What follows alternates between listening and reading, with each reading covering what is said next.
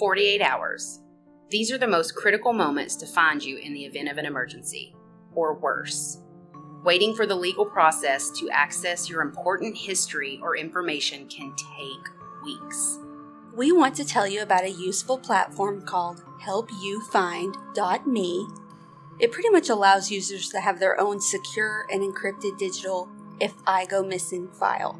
You can give access to your most trusted people so that, God forbid, if you go missing, they can access that information. Each person you share it with have their own access rules and everything is completely encrypted. Not even helpyoufind.me can access it. This puts you in total control of your data. You can also update your location, travel, and flight details, and even submit photos and screenshots, for example. You can quickly add info to your Uber ride. So I have an account and I've been using it, and I love the amount of information you can include. There's even a special note section where you can jot down any specific worries. For example, has anyone been harassing or threatening you lately? Or has someone made you feel uncomfortable? Things of this nature.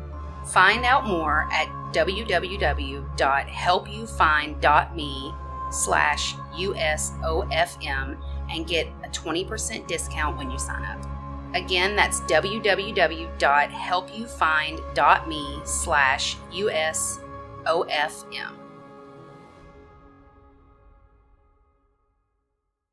This podcast may contain adult language and situations, graphic, gory details, and other not so nice things. Listener discretion is advised.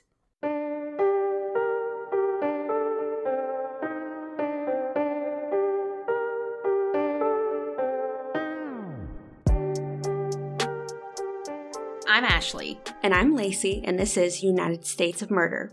This week, we're in Delaware discussing America's first murder by mail. Then we'll talk about a would be serial killer. Buckle up and join us on this dark and twisted ride through the first state. Intimate betrayal is a pain unlike any other. It strikes at the core of our ability to trust and to love without reservation. A betrayal can be psychologically traumatizing, and studies have shown that psychological traumas have the capacity to affect brain functioning even long after the event occurs. When humans are betrayed, they have a choice to make. They can either grow as a person, learn from it, and attempt to move on, or they can take a different path, a darker one. Some people withdraw completely, and others viciously lash out, especially when rejection is involved. As written by William Congreve, Heaven has no rage like love to hatred turned, nor hell a fury like a woman scorned. I'm going to take you back today to the late 1800s and tell you about one of the most infamous murders in Dover's history, which also happens to be the first murder in the country to be committed using the U.S. mail. The using the mail? Mm-hmm. Using the postal service. Cordelia Botkin was born in Polk County, Missouri, which is just north of Springfield, in 1854. She ended up moving to San Francisco in California, of course. This is where she met and married her husband named Welcome Botkin. His first name was Welcome, and they had one son together. One day in 1895, 41 year old Cordelia was sitting on a bench in Golden State Park when she noticed a man who broke down on his bicycle. This man was a big flirt and used this opportunity to strike up a conversation with Cordelia while he was fixing his bike. He had a flat, his chain came off. See, that's the thing. It's these old articles, nothing really said. When you were a kid And your chain came your off. chain came off. Mhm. I know And then you would fix it and you'd feel like you needed a like a sign up in your yard for all the neighborhood kids. You were the bike shop now. the bike shop. Maybe that was just me. I feel like I'm like, oh, your chain came off. Come on, I'll, I can come do it. over. I I'll got do it. I'll do it. oh do my it. Gosh. Well, this guy used these this opportunity to flirt, and he struck up a conversation with Cordelia while he was fixing his bike. Whatever he said worked because he made a date with her. So this man was 32 year old John Preston Dunning. So a little younger than her, nine years her junior. And he was a foreign war correspondent for the Associated Press. That sounds hot. That seems like a big job for a 32 year old, doesn't it? that sounds super hot. Other than the fact that he was on a bicycle. He was running the West Coast Bureau, so he was a big deal. He was probably super hot. Well, I mean, for that time, it's kind of hard to, to tell. I don't know. He spent most of his free time gambling and cheating. Not hot. You're like, oh, this is why. Yeah. all the red flags. yeah, so he had a wife named Mary. And she was married. Yep, they were both married. Well, then doesn't it cancel itself out if you're both cheating? Well, I'm just I'm single, so I'm just asking. Well, it's a it was a whole situation and he was so he was married, he would openly cheat on his wife. She didn't necessarily know it, but when he was away from her, he would just he didn't care. I don't feel like a lot of things have changed with some men. That's true. Well, Cordelia knew he was married. They both knew, and it didn't keep her from dating John. Instead of calling her Cordelia, John called her Ada because he said that she looked just like a former lover of his named Ada. He called her an ex girlfriend's Yes. name Mhm. and he was Mhm, married. mhm. He called her an ex mistress's name, Ada, instead of her name because they looked alike. That's like the Will and Grace whenever she tells Molly Shannon's on there and she tells Jack her name and he's like, I don't like that. I'm going to call you Bettina. you don't just change people's names and not someone you're going to be in a relationship with. uh, in any form. And they kept seeing each other. And he kept calling her Ada. Yes, this wasn't like a one night stand or anything. So I can my face. I could not imagine if I met a dude and he's like, you know what? I know your name's Ashley, but I'm gonna call you Amy because that's my ex girlfriend's name. you look like her. You You may as well remind be me of- Amy. I'm- so you're Amy. This I- is hilarious. Continue. he kept seeing Cordelia, and his wife Mary found out, and she was done. She was over it. She was very religious. She didn't approve of the cheating. She left him and moved back to Delaware, where she was from, with her father. And he was a former U.S. congressman in Dover. So they didn't have children. Mm-hmm. They did have a child. They had a daughter. So she took the daughter too Yeah. and went back. So Cordelia had a strained marriage No and shit.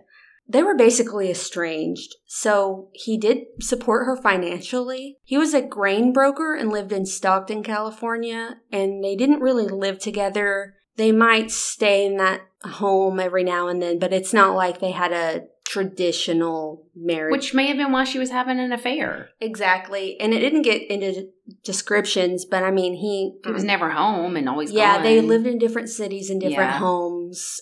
But John ended up moving in with Cordelia, and her husband, Welcome, was fine with that. Like he knew, he knew that she had a boyfriend, and that her boy. Hey, if they're not, their house isn't worried about it. Ex- We're not worried about yeah, it. so I mean, there wasn't. It's kind of it's sticky, but it's not because he knew. So he was Mhm. probably do, Welcome he was probably doing the same his own thing. thing. And they had a child too. They had a son, Okay. so I guess you could call it. It's an open marriage. Mm-hmm. They didn't put a label on it in the 1800s. No labels. no labels. But anyway, this arrangement was working out fine for Cordelia. Well, until she discovered John was a heavy drinker and a gambling addict. Hmm. Yeah, so in fact, he ended up getting fired by the Associated Press when they found out that he embezzled $4,000 in office funds to pay off his gambling debts. I looked it up. That would be the equivalent of, of over $130,000 Oh, today. Mm-hmm. So that's a that's a lot of gambling debt for a person to have. And believe it or not, they ended up giving John another chance when the Spanish American War broke out in 1898. The Associated Press rehired John to be the lead reporter. Cordelia was devastated because even though he was headed for Puerto Rico, he told her that he was leaving her for good. He decided to reconcile with his wife Mary before he left. And he decided to wait until he was with Cordelia at the train station saying their goodbyes before he told her. Yeah, like, sorry, I'm going to go. Dirty I know. It's- dog. And then he just got on the train and left. Yes, exactly. He waited until he was about to leave her for good to say, He's a coward. Oh, yeah.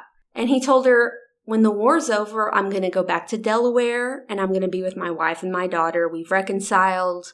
John was separated from Mary for a, around three years. That's pretty much how long he was with Cordelia. And th- but they had been exchanging letters almost every single day. that entire time. So they were friends or Mhm. pals. It's kind Yeah. of complicated, but John didn't know this, but Cordelia was busy sending Mary letters too. But hers were anonymous. She was anonymously sending letters the whole yeah. It's this case is so wild. So she would write Mary telling her that John was always with a pretty woman and this woman was uh, divorcing her husband to be with him and What a shit she was stirring the pot and she was pretty much wanting Mary to cut ties with John, you know, like, Like once and for she- all, like do not come back, you're not going to change your ways. But the letters did not bother Mary like she thought they would.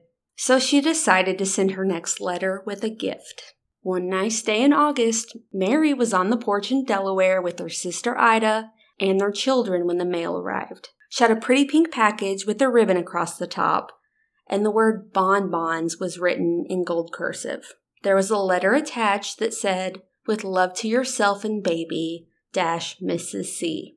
She opened the box. Sure enough, it was filled with fancy bonbons. She loved candy. She immediately ate three of these bonbons. That would be, I would actually probably eat the whole box. Who am I going to lie? Like it's like in today's bonbons. In today's be bonbon seven. currency, I would eat seven. Yes, absolutely. So her sister was there and had two, and others were on the porch. She shared with them. She had a few left over, kept it in the box. Well, just a couple of hours later, Mary and her sister felt terrible. Everyone did that ate the bonbons, but they felt the worst. They were in complete agony. They were throwing up, had severe stomach pains. It was, it was bad. Well, Mary died the next morning, and her sister died the day after that. Oh my god. Yeah, so authorities, since they all had one thing in common, they checked the chocolates that were remaining and discovered that arsenic was shoved inside each bonbon. Mm-mm.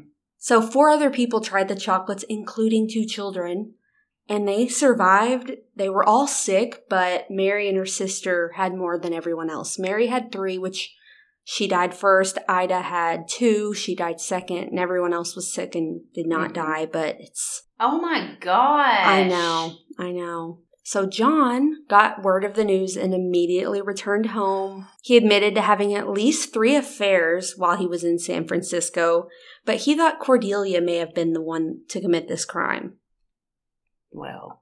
Mary's father thought the handwriting on the note looked familiar, so he checked Cordelia's drawers and found that it matched some of the taunting letters that she had kept, the ones Cordelia was writing to her. Mm. And police were able to trace the chocolates to a shop in San Francisco based on the box they came in. And the shop owner led them straight to Cordelia. He remembered her. So when the police went to arrest her, she was in the middle of her third outfit change of the day. And when they told her, You're busted, she said, I can't even. This is so 1800s. The chagrin is past. The horror is over. I have suffered all the humiliation. I'm ready. And then she sunk into the couch. Instead of shoving her into a police car, they let her pack a big, heavy trunk filled with beautiful clothes and accessories. well, Yeah, she needed yeah, you need accessories. accessories. She was allowed to wear pretty dresses in there. No jumpsuits then. No Nope. orange. Nope, she was wearing the big hat with the feather, the brooch, the big. Yeah, yeah. I'll post her mugshots. Holy- But there's something else. She was wearing all these things. Well, she was also allowed to have a lot of guests while she was in jail. I know. What's happening? What? What's happening? And there are rumors that she was able to leave her cell to enjoy a day of shopping. This This woman is not jail. This is not jail. I know. And rumor has it she was given these extra privileges because of the favors she was giving to the guards. Sexual favors. This wasn't ever confirmed, but that's what people said. So, since she lived in California, but the murders actually occurred in Delaware, the Delaware police wanted her to be tried there. But her lawyers successfully argued that since she's never been in Delaware, never stepped foot in the state, she should stay in California. Even though at first it didn't seem like they had much evidence, they ended up finding the exact string and paper used for the letter at her home. And they Mhm. found the seal of the candy box there. She got rid of that trying to disguise the box, but she didn't completely throw it away. Turns out the summer after John left her, she went to the Owl drugstore and purchased two ounces of powdered arsenic. On July 31st in 1989, she bought a box of chocolates from the Market Street candy store in San Francisco. She asked the clerk to pack them in a plain box and leave enough room for a present. Next, she went to a store called the City of Paris and bought a handkerchief. I don't know why she did that, but anyway. After inserting the poison inside the bonbon, she packaged it all up neatly, mailed it to Mary. And she signed the note as being from Mrs. C because once John had mentioned that Mary had a friend in San Francisco named Mrs. Corbally. Mm-hmm. Oh. And she he had also mentioned in passing that Mary loved chocolates. So she was keeping track of all this. Cordelia, of course, did not put a mailing addr- or a return address when she mailed the package, and it took just five days to arrive to Dover, Delaware. I mean, San Francisco to Do- Dover, Delaware in five days. That's faster than it is That's- now. yeah, I was gonna I'm say, like, that's what's faster. going on? On December 30th, 1898, Judge Cook found Cordelia Botkin guilty of two counts of murder in the first degree. On February 4th, he handed her a life sentence. She appealed and was granted a retrial in 1904. Didn't make a difference. She was sentenced to life in prison.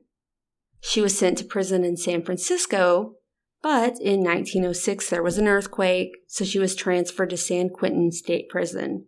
But she ended up dying in 1910, and the official cause was listed as softening of the brain due to melancholia. The guard said she was essentially she was refusing to eat, she was dejected, she wasn't talking, she just was sitting in there. Yeah, so she had a lot of ex- her child died, her mother died, John ended up dying. He actually his de- career was destroyed. He ended up dying in 1908 in Philadelphia, so 2 years before she died. So almost everyone in her life had died, yeah. And so she just basically Gave up. stopped eating and all that stuff. So these were the first murders in the country to be committed using the US mail. Yeah. And they were dubbed as the chocolate candy murders. Interesting. I ha- have never heard of this case. I have never heard of this case. I read a really good article by Katie Dowd on sfgate.com, a Medium article by Heather Monroe, Delaware Online, and historical crime detective. But did she think that if they died, he would just go back to her and not suspect anything? She I probably mean- thought if they died, then she they wouldn't have left to begin with. He wouldn't have left to begin with. And I d- it wasn't ever clear if she knew that he had also had two other affairs while he was in San Francisco. Right. This shows you that people were a mess even People have as, always as long as time. Oh. Anyway, I'm eager to hear your Delaware case. All right, here we go. On September 2nd, 1994, 29 year old Sandra Lee Long answered a knock at her door.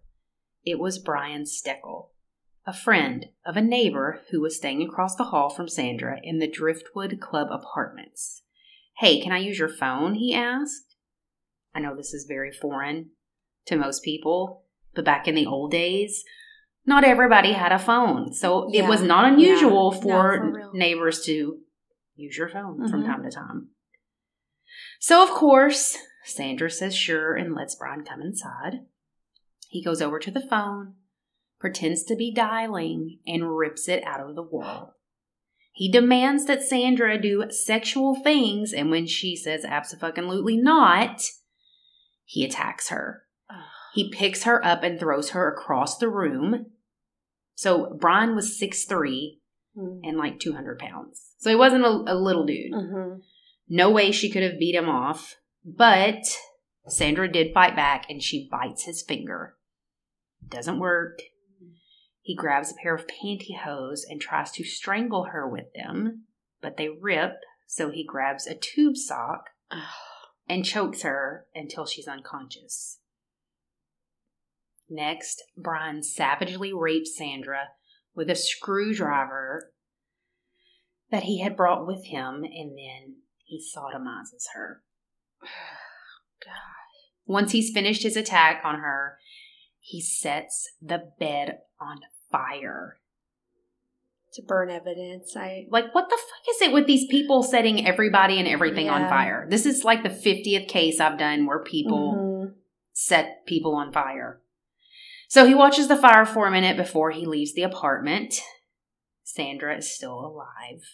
She Mm. wakes up and begins to scream and cry out.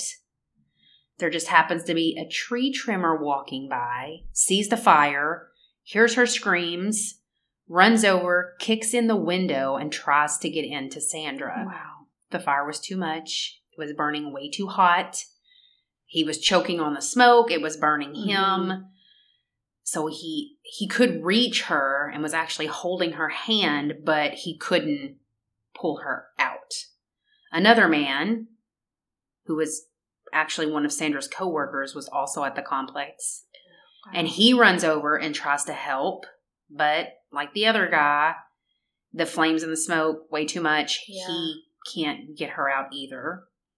Firemen come and put out the flames, but Sandra is dead.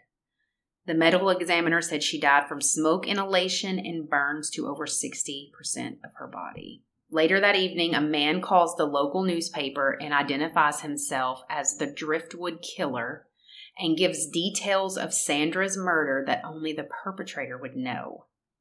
Really? I mean, you're going to go through the. You're burning the crime scene, I would assume, to get rid of evidence, and then you're calling? Uh huh. I know it's it's bizarre.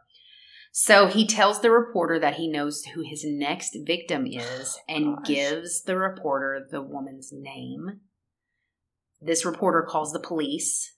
She gives them the girl's name and they place her in protective custody. Could you imagine being that girl? That the cops just show up and Yeah. they're like, "Hey, somebody Oh, No, how ter- how terrifying." Ugh.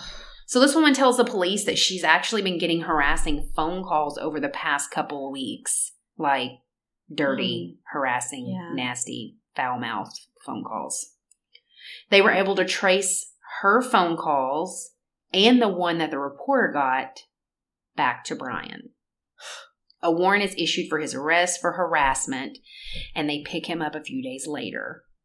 He was drunk and stumbling down a road when they picked him up.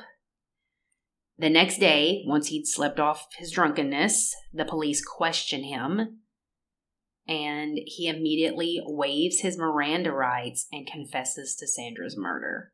First of all, dummy, don't waive your Miranda rights because it will come back and bite you in the ass. No, no Yeah, matter no, what. Like yeah. you, there's no way to go back from that. Once you say, I mean, Brian also confesses. Brian says, and I quote, I took her fucking life, man. She didn't deserve to die. There's something wrong with me, inside of me, and I just go off the fucking handle, man. And I guess now I've finally been stopped. Brian also confesses to six other murders in Delaware, Pennsylvania, Maine, Las Vegas, Florida, and California. He says you can connect all of these murders by my trademark. I bite the butts of my victims. What? He said, I'm an animal. I like hurting people, and if you let me go, I'll go out there and do it again. Your face. Just, I mean, mm. He he would seems like there's no way he could have committed six murders. he well, he would later backtrack and say that he, he just seems so. he said he would claim he was drunk whenever they interrogated him and Oh my he gosh. yeah. Brian was bullied as a child. Not that that's an excuse. No. But he was bullied relentlessly for his red hair and it made him mean.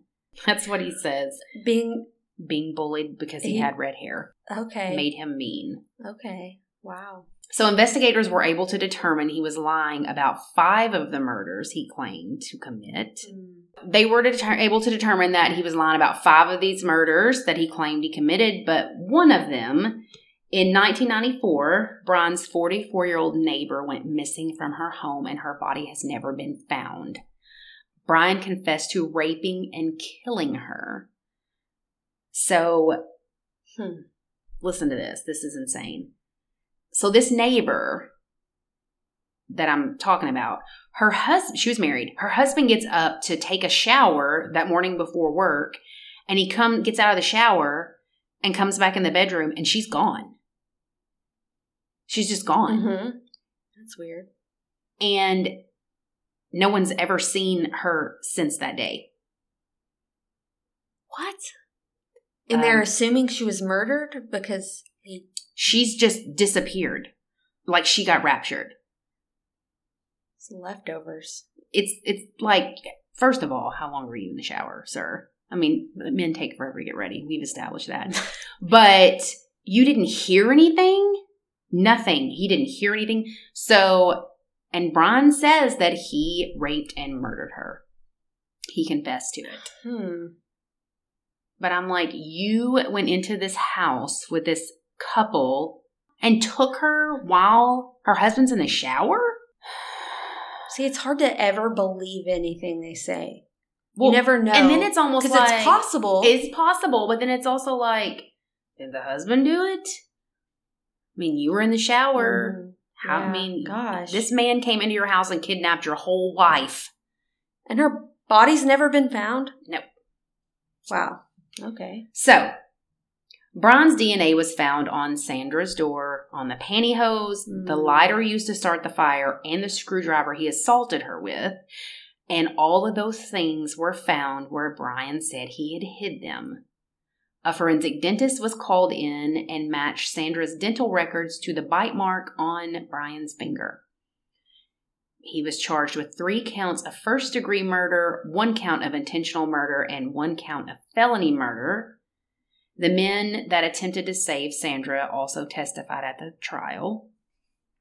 Brian seemed to enjoy the whole thing, like the trial. He he liked the attention. He would threaten and spit on everybody around him. First of all, Mm-mm, I'd be spitting. if on somebody spit on me, I that is the grossest, rudest thing I feel like you could do to anybody. I'm surprised people weren't fighting him back. Just to spit on. Mhm. Oh no, Yeah. I'm gonna whoop your ass! Don't you ever spit on me. So he was found guilty of all charges and is sentenced to death. And when they read that, he just smiles. Wow. So during his time in prison, waiting on death row, he mails a copy of Sandra's autopsy report to her mother, along with a note saying, Read it and weep. She's gone forever. Don't cry over burned flesh. the fuck is Don't wrong with you?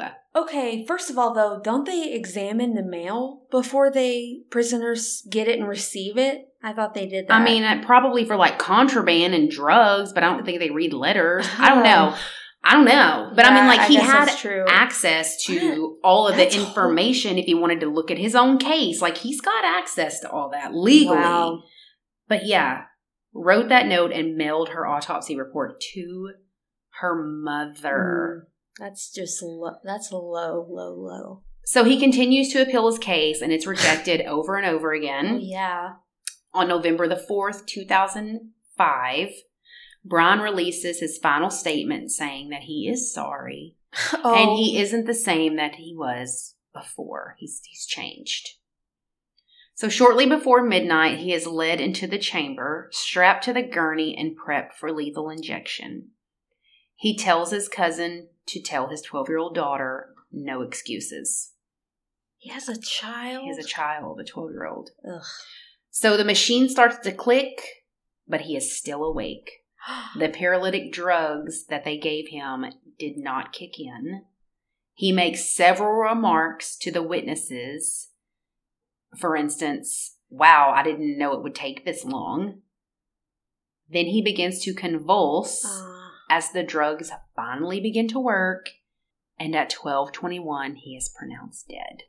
And there's like a whole like lawsuit against the prison because they say that that paralytic drug not working made him he was conscious and he felt that extreme pain of his heart stopping from the lethal injection drugs that they give him. well, They're thought- saying they fucked up, basically. And the prison's response is, no, no, no, we we did that on purpose because we wanted to give him more time with his family. No, you didn't. You your see. I stuff thought messed up. I thought the paralytic drug just paralyzed them and they could feel everything terrible and then No, no, no. You're not. No, they're given like different. I, I don't know exactly what they're given, but they're given different drugs to basically put them to sleep before they're Hmm. put to death hmm to alleviate the pain, the panic, to all that. I mean, you just can't. I watched a an episode of John Oliver not that long ago about the lethal injection thing. I forgot all of it, but I mean, I know it's um it's not as cut and dry as it seems. No, it's not. And and I feel like this is also a very touchy subject to people. I have never, thank God, lost anyone in a horrific way, such as a murder Mhm. or a rape or you know what I mean? Like Yeah. I've never had anything like that happen to anyone that I'm close to. And I'm quite sure these people are like, I want them to suffer. I want them to feel everything, you know, which is understandable. They did that to your loved one. So, but legally, hmm we can't be animals Yeah. and make someone suffer. They have to go about it a humane way. You know what I'm saying? Yeah. So, Well, and then as we know, not everyone that gets sentenced to death actually Right. is guilty. So Right. you have to think people that have been executed, some of those people were innocent. completely A innocent. hundred percent. A hundred So, percent. Yeah, I'm I'm that way where I can't speak for anyone that has a family member that No, was and murdered. me either. I can't even Yeah. imagine. And if it were my sister that this Yeah. happened to, I may be like, good. Yeah, it's hard to put yourself in in that perspective, really. But I'm from a just from a legal point. Yeah, yeah. They have to. I mean, they have to be able to do it in a humane way. Mhm. We're not strapping people to the electric chair anymore. We're not hanging people. Oh my gosh, We're not. You know what I'm saying? Like mm-mm. we're not doing that. Any, anyways, Yeah. awful, awful, awful, awful. yeah. So that's that's my case. Wow. A screwdriver, and then you set her on fire. He definitely sounds like a sociopath. I mean, Well, I don't know anything about his medical history, but uh, and everything that I read, you know, it, it, it was just him claiming that he and he had planned on murdering this other girl and doing God knows what to her, and he possibly could have murdered his Mm-hmm. Yeah, neighbor. yeah. So if they wouldn't have caught him, mhm. He could have been yeah, he could have been a, serial definitely a serial killer. Wow. But he's not a very good criminal because as soon as they That's- arrested him and yeah. were like, "Hey, did you make these phone calls?" He's like, "All right, you got me. I'm gonna hurt that girl." I mean, Yeah, that's why when you're like, and he said he killed Gary Ridgway wasn't mm-mm. the smartest person either, but he got killed several. I mean, I don't know. It's sometimes you're just shocked at how oh, how long they can get away with something. But this guy, yeah, I would- I don't know. Well, Delaware, who knew? Delaware. Who knew Have you been to Delaware? Delaware? I have not. Have you? hmm And It took about five minutes get, through the No. whole state? No, no, no. but it was I can't remember where we we were going somewhere north and paid some tolls. We got some. I can't remember the brewery there. Uh, Dogfish Head is that it? I don't know. Oh crap! I don't drink beer. Some brewery was important to Samuel to try. I'm googling this real fast because now I have to know. Dogfish Head. Do, do, do. Yes, it's located in Milton, Delaware. That's where you went. I don't, I can't remember if we stopped somewhere and picked it up or we probably went to the brewery because you can get Dogfish Head here. I don't know. Very cool. I digress. But yes, I've been through Delaware. so where are we next week? We haven't decided yet. Oklahoma. Okay, that's a good one. We're right. We're it's right Bebop beside back. I can't believe we haven't covered Oklahoma. I know, yet, and it's right here. It's, it borders us. Yeah. I've been. I went through the whole. Well, not the whole state, but most of it. Not that little panhandle at the top, but Oh, of Oklahoma. Yeah, I've been through, when we went to uh, New Mexico. We drove through it, but I've been through Oklahoma. I've been to Yeah. Oklahoma just a couple times. yeah, It's it's, It's there. It's Oklahoma. It's Oklahoma. this the home of the tornadoes. Listen, it really is. Oh Mm-mm. my gosh. Mm-mm. Anyway, we have two new patrons. Yay! Yes, we have Heather A. from North Carolina. Hi, Heather. Hi, Heather. Thank you so much for our first North Carolinian. Exactly. And Ashley T. Hi, Ashley. Great name. Okay. We're not saying your whole last name on here just because, but it rhymes with your last name. So Yeah, Lacey sends me a message and is like, Did you just join Patreon? I'm like, What? no. oh, but hi, Ashley. We're happy to have you here. yes, here. we are. P.S. DM me your address so we can send you some stickers. I don't know where she's from, but it's a It's a, mystery. it's a my mama miss. it's a, it's you. No, I'm just kidding. I'm gonna be like- You're gonna be like, I knew it. oh gosh. And we have a birthday announcement. Katie B, our patron from Wisconsin, bought us cocktails, but for on to celebrate her birthday, which is so cool. Well, thank you. Happy birthday, Happy Katie. birthday, we hope Katie. you have an awesome birthday. It's um it's October 28th, which for us it's tomorrow, but this will come out later. But anyway, I love a good Scorpio. Yes, she does. It's Scorpio season. I asked Samuel the other day, I'm like, do I seem stronger to you? Not at all. Not at all. like, and season. what are we drinking? So I made, I don't, okay, I'm calling it Spider's Venom. It's good. Spider Venom. It is Rocktown vodka. Man, what is it? And and she It's named a- off seven hundred slew of things. juices. Rocktown vodka, orange juice, grapefruit juice, just a little bit, a little bit of lime juice, a lot of seltzer water, and berries, and then I put a little elderflower liqueur in there. It was good. But yeah, it, it looked red. I put some food coloring in there, so it, It looked was good. spooky. So You this know, I'm- concludes our spooky drink. You know, I'm a hard critic on your drinks. you are. I'm always like, oh my god, It I'm was sweating. I'm good. sweating. No, it was really I good. tried to make it not super sweet, and with vodka. I I'm approve. I found it on the internet and I kind of threw my own thing in there. But anyway, thank you, Heather. Thank you, Ashley. Thank you, Katie. You, Thank you all are all. amazing. It's uh, we hope you had a good Halloween. We're recording this in the past, so we haven't had ours yet, but we hope everyone has a safe and spooky Halloween. And a couple of our prizes will still be going on at this time of our giveaway. And I guess since we're going to have so help you find me, they're going to join our giveaway and collab with us and give away a year subscription. Which is pretty Which is- awesome. Really, aw- yeah, it's like $159 plus tax. Like that's the how much A normal yearly Mhm. subscription is. And I mean, it's really neat. Put your all your info if you're going on an overseas trip. You can have someone back home that kind of knows where you're going. If I had a kid in college or something, Oh, this would be like right up my alley. I Yeah. mean, it's good for anybody, but that's the person that ended up creating it. I'm pretty sure that's what they said that they made it for because their daughter was going overseas and I think it's a you never fantastic. know. It's really neat, but you can even put your Uber driver's information, your flight, your your flight, random notes, stuff about you if you go. It's basically an if you go missing file, but on the internet, and it's encrypted, so it's not like someone can just hack into it. if you are going on a trip to meet someone that you met on Tinder, Mm-hmm. you could put your info on there. Mm-hmm. Just saying. Yeah, That happens. yeah, it does. No, I'm not doing that.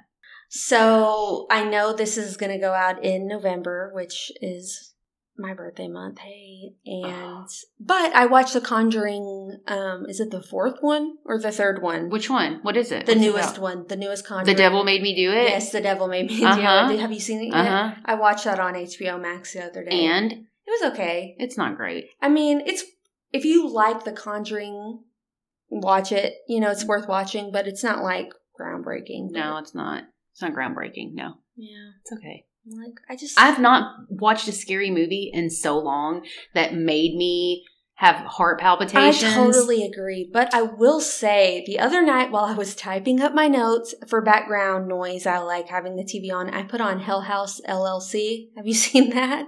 Girl, that sounds like a B movie. What channel is it on? No, it was on it was on Netflix, I think. It, it would have to be somewhere streaming.